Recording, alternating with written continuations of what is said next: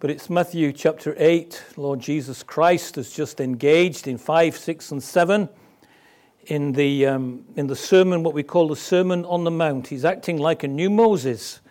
He's gone up the mountain like Moses has, and he's handed down the, the, the law of the kingdom to the multitudes. And then it, the, the, the narrative continues in chapter 8, verse 1. When Jesus came down from the mountainside, large crowds followed him. A man with leprosy came and knelt before him and said, Lord, if you are willing, you can make me clean. Jesus reached out his hand and touched the man. I am willing, he said. Be clean. Immediately he was cleansed of his leprosy. Then Jesus said to him, See that you don't tell anyone, but go show yourself to the priest and offer the gift Moses commanded as a testimony to them. When Jesus had entered Capernaum, a centurion came to him asking for help. Lord, he said, my servant lies at home paralyzed, suffering terribly. Jesus said to him, Shall I come and heal him? The centurion replied, Lord, I, I do not deserve to have you come under my roof, but just say the word, and my servant will be healed. For I myself am a man under authority, with soldiers under me. I tell this one, Go, and he goes, and that one, Come, and he comes. I say to my servant, Do this, and he does it. When Jesus heard this, he was amazed and said to those following him, Truly I tell you, I have not found anyone in Israel with such great faith. I say to you that many will come from the east and the west and will take their places at the feast with Abraham, Isaac, and Jacob in the kingdom of heaven. But the subjects of the kingdom will be thrown outside into the darkness where there will be weeping and gnashing of teeth. Then Jesus said to the centurion, Go, let it be done, just as you believed it would. And his servant was healed at that moment. When Jesus came into Peter's house, he saw Peter's mother in law lying in bed with fever. He touched her, he touched her hand, and the fever left her, and she got up and began to wait on him. When evening came, many who were demon possessed were brought to him, and he drove out the spirits with a word and healed all the sick. This was to fulfill what was spoken through the prophet Isaiah. He took up our infirmities and bore our diseases. There's been a strange uh, cultural phenomena going on in the last decade that I'm not really interested in but I am this morning for purpose of an illustration. There are um, some people on the screen, and I recognize a few of them. I had to do some research to find out who some others were. So we've got Spider Man of old, we've got Superman of old, we've got uh, this strapping chap top right called the Hulk, and um, we've got someone here, bottom left hand corner. Does anyone know who that is? It's, wow, it's interesting. The Storm, there's been a battle in the last decade of. Uh, Marvel versus DC, and who can make the most billion dollars? Who can make it quickest? There's been the Avengers, there's been uh, the superheroes of old versus the superheroes of new. And it's something quite remarkable culturally that uh, it has created so much income for the filmmakers and film distributors in the last decade. There's something uh, that reveals culturally, I think, about our want for escapism, but also maybe there is a dream for power in each one of our hearts that uh, it connects in some way when we see these remarkable acts. I, I, like the ones where people that I can relate to in a kind of, so I'm more of a Superman person, not because of Lycra um, and being a MAMIL of old, but that's a middle aged man in Lycra if you needed that explaining. But I, I struggle with the newer ones. I, I struggle that there may be a, in a Hulk in my person underneath my keg rather than a six pack, but I'm more of an old school kind of person who, who likes the power of the man in Lycra. The Lord Jesus has been revealed to us as teacher by Matthew. It's one of a block, uh, the Sermon on the Mount is the most famous block of teaching, I think, in the whole of literature, not just Christian literature, but the whole of literature. But Matthew doesn't just want to reveal Jesus as a teacher, he also wants to reveal him as Savior. And so the whole book of Matthew is about Jesus as teacher and Savior. But Jesus is not just a teacher with authority. We saw that at the end of last week. He's also a man with great power because he's the Son of Man, he's the divine man. When you look at Jesus and when you hear his teaching, when you see his activity and his actions, he is a man with power under control. And we get a glimpse into the person of the Lord Jesus beginning in chapter 8, verse 1, as he descends from this mountain, this Moses like teaching experience, a Sermon on the Mount. And straight away in verses 1 to 4, there's a miraculous supernatural activity going on where Jesus heals a man almost in four sentences, just like a throwaway, oh, by the way, he healed someone who had leprosy, before Matthew spends most of his time, verses 5 to 13, about this interaction with the Lord Jesus and the faith shown by a centurion. And it's so rare and so phenomenal that even the Lord Jesus is astonished, sentence 10. And when you see the power of Jesus in these verses, and also in chapters uh, 8 and 9 and beyond, there is some deep connection between what we read here that Jesus did 2,000 years ago and the fictional stuff that we can go and enjoy at the cinema. It doesn't matter if you're actually, I prefer Merlin. I prefer my uh, supernatural power to be a bit older in antiquity. I'm a Merlin kind of lady or a kind of guy. Well, actually, no, I, I prefer Gandalf. Well, it doesn't matter whether you're a, uh, someone who likes superheroes from antiquity or if you like them from the pages of comic books. When we look at the actions of Jesus and the, uh, the actions of our superhero friends, they're completely different. One happened in history, one is created in the minds of a man or a woman. One is uh, self centered, really, one is completely other centered. And I want to look at the, uh, the miracles of the Lord Jesus in chapter 8, but also dipping into chapter 9 as well, to say, what, well, how do they compare and contrast? What, what does the authority of Jesus revealed not in his teaching, 5, 6, and 7, but in his actions, in his power, 8 and 9? What does it show about his person, who he is? Three P's, excuse me proof, pointer, and pattern. They're a proof for who he is, they're a pointer to what he's about, they're a deep pattern of how he comes to save us. Let's look at firstly the miracles of Jesus. They are they're a proof of who he is, a proof of who he is. Look at sentence 17 that we read, the last sentence. The actions of Jesus in healing, verses 1 to 4, this uh, leprous person, and then doing this remarkable miracle with, with, with someone he didn't even see face to face. He just said a word and it happened. It all comes to bear on sentence 17. The actions of Jesus are about fulfillment from promises that were made from the, the quills and lips of prophets in the Old Testament that God would send someone to sort out the mess. And that's made reference to in sentence 17. This was to fulfill what was spoken through the prophet Isaiah. 750, 800 years before Jesus walked the earth, someone wrote down, a man called Isaiah. God spoke into his heart and mind by the Holy Spirit, and he wrote it down with his quill. He typed it on his word processor, so to speak, that one would come. God would send a king, the Messiah, and he would put everything wrong right. And that's what happens with the proof of who Jesus is, not through his teaching, but now through his actions. Every miracle that Jesus does is a sign displaying his greatness, a display of his glory and power. And so it's interesting in sentence 9, this uh, interaction with the centurion in Jesus. We had it read to us slowly to meet the record, but also accurately and helpfully with a northern accent.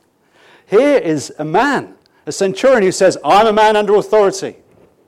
I don't need you to come. Sentence 8, just say the word and there's this wonderful, wonderful little picture of a man who has a sphere of authority, a centurion, who sees over a bunch of men, hardened men. And when he says a word, it happens, just like every parent's dream. You say something and it happens with immediate effect. No sweat off his brow. The centurion just says it and it happens. There's a few parents looking at their teenage children next to them. But here is Jesus, and the centurion sees hang on, Jesus does not have a limited sphere of authority. You just say the word, you don't even need to come. And it's Matthew again doing a, a lesser to the greater example.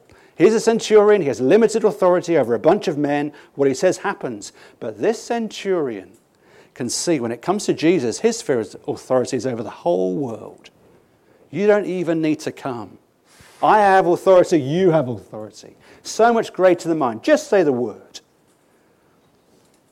See, Jesus doesn't need to come and set out his stall and put on his black top hat with a, a stick and say, abracadabra. And then it happens. Jesus doesn't need to do that because he's not a magician, he's the Messiah. And he says the word from afar, and it happens. I have authority, you have even greater authority. So every miracle that we read of points to who Jesus is. It's proof of his identity. Now, we need a sidebar at this point because I recognize that there are many people in the room who would think, actually, when you read this, this is make believe. You can put this with Marvel and DC, with Merlin, because it's made up stuff. So we wanted to address that 50, 60 years ago. Uh, if you were around at that time, you would remember, or if you read the history books, 50, 60 years ago, many people would have huge concerns with the miracles of Jesus. They, they sought to be disproved, and there, and there was even some within the church who would say, This did not happen. And you would think with the modernization, with secularization, with uh, modernity, and all the uh, post Enlightenment thinking that's after World War II, where science rules and reigns, that there's no place in one society for the miraculous. You may think that. I came across an interesting study. Just got a screen grab here from uh, the BBC. Everything they say can be trusted. That's said a bit tongue in cheek. But uh, they did a survey a year ago of uh, just 2,000 adults. 2,000 adults were interviewed, and this is the result of their survey. You can look it up. 62% of British adults believe some form of miracle is possible today. Interesting. Here's what's fascinating nearly three quarters of the age group surveyed, 18 to 24, believe some form of miracle is possible today, more than any other age group. 43% of people say they prayed for a miracle. It's worth looking at. You may be here, you may be a Christian, and you may have this position. You say, I believe in God, but miracles can't happen. If that's you this morning, that's uh, worth thinking about that if you believe in God, who is all powerful, the God of the Bible, then is that position tenable? To say that I believe in a God who created the world, who rescued the world through the death of his Son. And if you believe in the God of the Bible and say, I believe in God, but I don't believe in miracles, are those two positions tenable? Are they credible? Because surely, if the God of the Bible is as great as he's been revealed to be, then a miracle would be just a small thing for him to do. But secondarily, if uh, you say, okay, well, I don't believe in God and therefore I don't believe miracles can happen. Well, I understand that. That's kind of more logical, actually. I don't believe in God and therefore I believe that miracles can't happen. But actually, to hold that point is a definitive statement. That is a belief statement that you're positing. You're saying, I look into the world and I don't think God exists and I don't think miracles can happen. Therefore, mirac- miracles don't happen anymore. That, that is a huge leap of faith to say that you can definitively postulate and say that miracles cannot happen. And you could argue that that position has more faith than a Christian who says that God exists and therefore, because God exists, miracles can happen. Let me suggest to you, friends, that as we look at this passage, it's completely reasonable and rational to say that God exists and miracles happen. Because Matthew paints for us, and Mark and Luke and John, they paint for us a portrait of Jesus, where miracles are just part of the real evidence that exists for this person in history. I want you to look at the evidence and not be so definitive to say that God doesn't exist and miracles can't happen. What do I mean? Here's a question I've been wrestling with this week. Sentence 10. How can what did happen in the centurion's life so that he could come to Jesus with a question and say, Help? Just say the word. What did the centurion get struck by? What did he know of Jesus so that this was a rational and a reasonable thing to do? I think he'd been looking at the totality of his life. He'd been thinking about what he's heard about this person, the claims of his deity, some of his teaching, perhaps from the Sermon on the Mount. He's been looking at the whole of Jesus' life, not in part, but in whole. And he's come to the conclusion that my only source of help, my only resource, is not to deal with my own authority. I need someone who has the whole of creation under his authority. I need to go to him. How could all this come together in one person? There's a Christian minister of some decades ago called Dick Lucas. Uh, someone who didn't believe in God, the God of the Bible, came to him and said, I would believe in God if you could give me a watertight argument for his existence. If you could just put everything out for me, then I would believe in God. Just need a rational argument. And Dick Lucas said, The thing is, friend, God does not give us a rational argument. He gives us a rational, watertight person. No watertight argument. He gives us a watertight person for whom there is nothing can be said against his existence. Don't let a dogmatic leap of faith, don't believe in God, therefore there are no miracles. Don't let that stop you. Look at the entirety of his person as we journey through. The miracles are there to prove his existence. They're there to prove his existence. But secondarily, Jesus' miracles don't just prove his existence, they, they, they point like a big foam hand, like a laser pointer. They point to his and prove his existence, but they, they point in two directions as we look at them of where Jesus wants to take the world. What is God up to? In miracles, they, they prove his existence, but they point where God wants to take the world. Let's contrast again. You could say Superman. Superman, when he was a teenager, if you remember the scene, the old one, the proper film with Christopher Reeve, there are no other Superman films. I posit to you. Do you remember the bit when he was a teenager and, and he was coming to terms with the power that he had, and he, people were playing American football, and he threw a ball and it went past the post, it just kept going past the field, and it just went into sort of space. And uh, then he was trying to woo Lois Lane, and uh, he grabbed hold of her, and he went not just up into the air, then he just went up into, went further and further just to show off. He showed off his strength, his speed, his might, his x ray vision. You don't believe I'm Superman? I'm going to show you. And he kind of burn off the top of a mountain with his x ray vision, that kind of stuff. Jesus never does that with his power because they don't, they're not, it's not self centered power. Jesus, when he shows his power, it's not a naked display of his might. Look at me. They very rarely point to himself at all. The miracles of Jesus always have to do with alleviating human suffering. Always. Just flick with chapter 8 and chapter 9 with me. Here is Jesus who heals a man from leprosy, chapter 8. Here is Jesus who, with a word of authority and power, cures a man. Here is Jesus who, verse 16, when evening came, of chapter 8, many who were demon possessed were brought to him, and he drove out the spirits with a word. There's that word again, and he healed all the sick. Don't you love the word all? Here is Jesus, who by the time we get to the end of chapter 8 heals two demon possessed men. No problem. Here is Jesus who heals a paralytic. Here is Jesus who heals not just a sick woman who's had terrible hemorrhaging of blood, loss of blood that's been so debilitating all her life, but here's Jesus who raises a dead girl and says, It's nothing but sleep to me. Here is Jesus who has authority over the wind and the waves. Nothing that Jesus does brings him glory to the degree that it's a proof of his divinity, as if that is needed. It's pointing somewhere.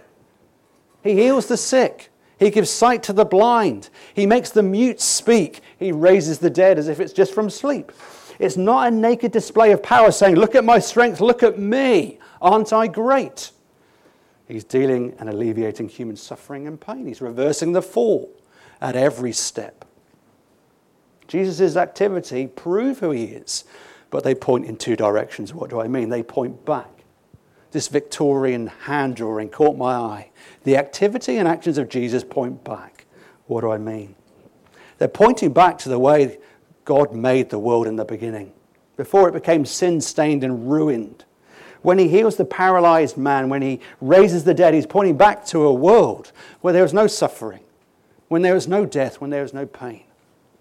When he stills the storm, he's pointing back to a time when nature was our friend, not an enemy. We didn't need to fear tornadoes. We didn't need to be scared with a tsunami hitting or a storm on Thursday. Nature was our friend.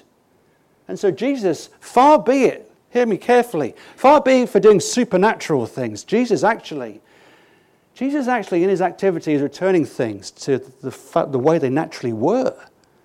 Jesus is doing supernatural things, extraordinary things, but actually, he's returning to creation and nature to the way things were. He's pointing back to the way the world was before sin damaged everything. He's pointing back to the reality of our true King ruling the world with peace and with justice before everything fall apart, fell apart. That means uh, when you come to understand Jesus' miracles, they're not suspension of natural laws, they are returning to natural law. They're pointing backwards to the way the world was, they're pointing forward to the way the world will be. What do I mean? Verse 11, sentence 11. I say to you that many will come from east and west and will take their places at the feast with Abraham, Isaac, and Jacob. Jesus again is quoting from the Old Testament. He's saying, A day is coming, Psalm 96, when trees will be clapping their hands, when mountains will be bowing down before the glory of the Lord. He's pointing uh, forward to the uh, pages of Revelation that says King Jesus will return and everything wrong will be made right, every tear will be wiped away. Every storm will cease. There'll be no more chaos or disorder, no more crime. Imagine that. No more war in any faraway country or even at home. No more death. That's not make believe, it will happen. No more tears. The actions of Jesus point back to the way the world was before sin came in. The natural, God centered, God adoring way, he points forward to the way it will be. And when we grasp that foretaste of the past and of the future, of the first creation and the new creation, it gives us a radical new agenda. What do I mean? We need to have as much dissatisfaction with the world, with the way things are, that Jesus did. And so we get into the messiness of people's lives. Jesus gives us a radical new agenda. Look at what Jesus says to the centurion. What, what, do you want me to do? Do you want me to go and heal him? No, just say the word. Just say the word, Jesus. Friends, the greatest thing you can do for absolutely anybody is not to heal them. It's not to heal them, it's to pray that God would give them the gift of faith. It's the greatest thing anybody can ever receive so that they're safe for eternity.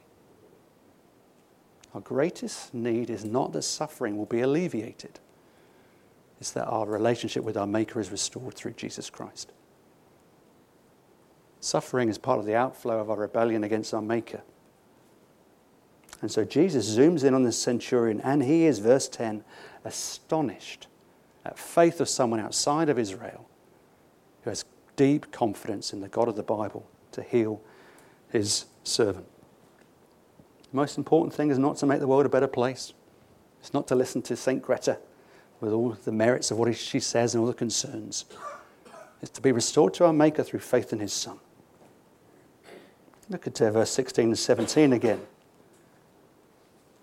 As important and as central and as primary as salvation is, Jesus sometimes just cures people as an overflow of His love. It's striking, verse 16 to 17.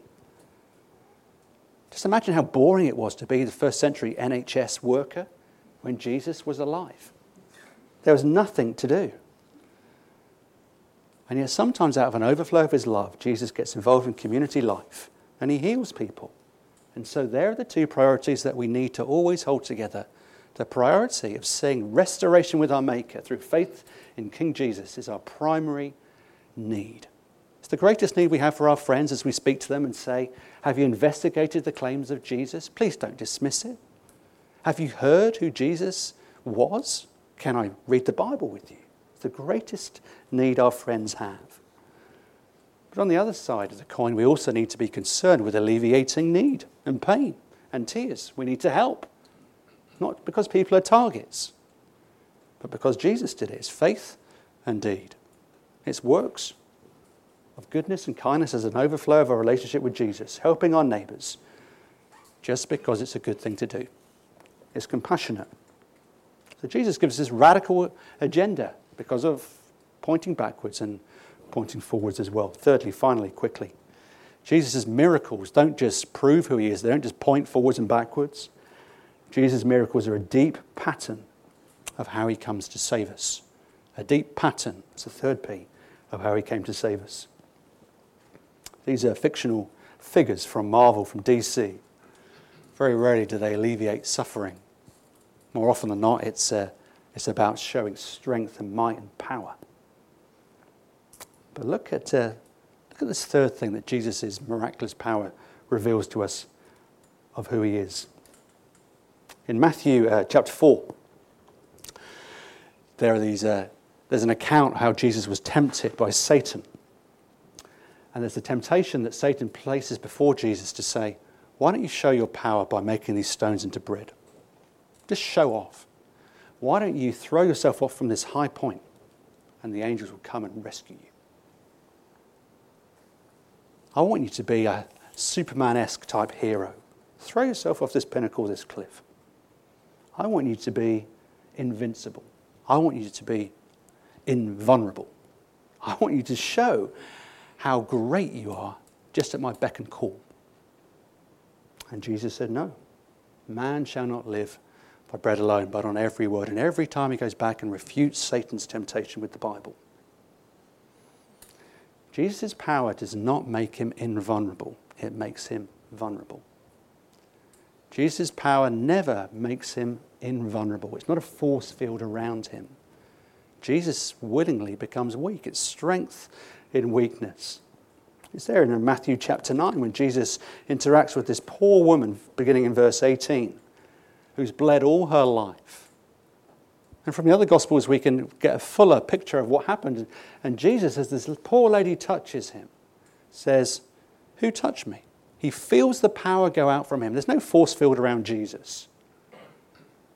Power has gone out from me. In other words, his strength went to her, her weakness, her weakness came to him. It's there in John chapter 11 as well, when uh, Jesus raises Lazarus with a word he names him. If he didn't name him, everyone would come back from the dead at the same point. Jesus' power does not just make him vulnerable, it also it also makes him hated by those who are against him. Now we have to kill him. If we don't kill him, our power is going to be dissipated. So, do you see Jesus' power and his very life, his teaching, does not make him invulnerable. It makes him more vulnerable, more vulnerable, more spearable, more killable, more nailable. Because in our passage, verse 17, it tells us why. All these uh, actions from Jesus of, of healing, uh, of saving and rescuing the centurion's uh, servant, of healing many people, of driving out demons. What's the point? Verse 17. This was to fulfill what was spoken through the prophet Isaiah. He took up our infirmities and he carried our sorrows. Friends, if Jesus just came to bring judgment, we will be destroyed because sin is inside of my heart and yours too. The older you get, the more honest you are. But if the Lord Jesus came to bring judgment, we would be destroyed, we'd be wiped out because sin is in our hearts. Jesus didn't come just to deal with disease and brokenness. That's helpful to think of it that way, but he came to deal with our sin, our active rebellion against God. It's not a subtle thing, a deliberate continuation of saying, I want to be in charge, not you. I know better than you do. Not your way, my way. But on the cross, he bore, he took up all the suffering and all the shame and all the sin throughout all of history, and he took it upon himself. He picked it up, he bore it. He didn't come to uh, get rid of sin and suffering, he came to carry it, verse 17. He bore our sin and our suffering and our shame. And when you see that strength comes through weakness, strength coming from God alone, admitting that we need a Savior, admitting that we can't do life by ourselves. That's where power comes from, by becoming weak, by saying, I need you. I need you every hour, as the old hymn says. I need a Savior, I need forgiveness. I don't just need help, I need rescuing. When you see that, then you start to see that that's the pattern that Jesus laid down. Strength comes through weakness.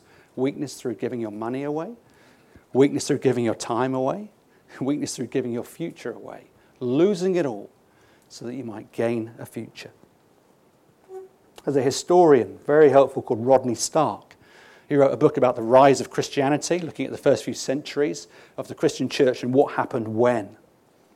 He said when there was uh, plagues going through Rome in about uh, AD 169 and, and after that, plagues were going through uh, great cities of the Greco Roman world, the suffering was so great that uh, people were leaving their loved ones, they were ignoring them. People just stopped taking care of those in their sphere of influence and they headed for the hills. They were afraid.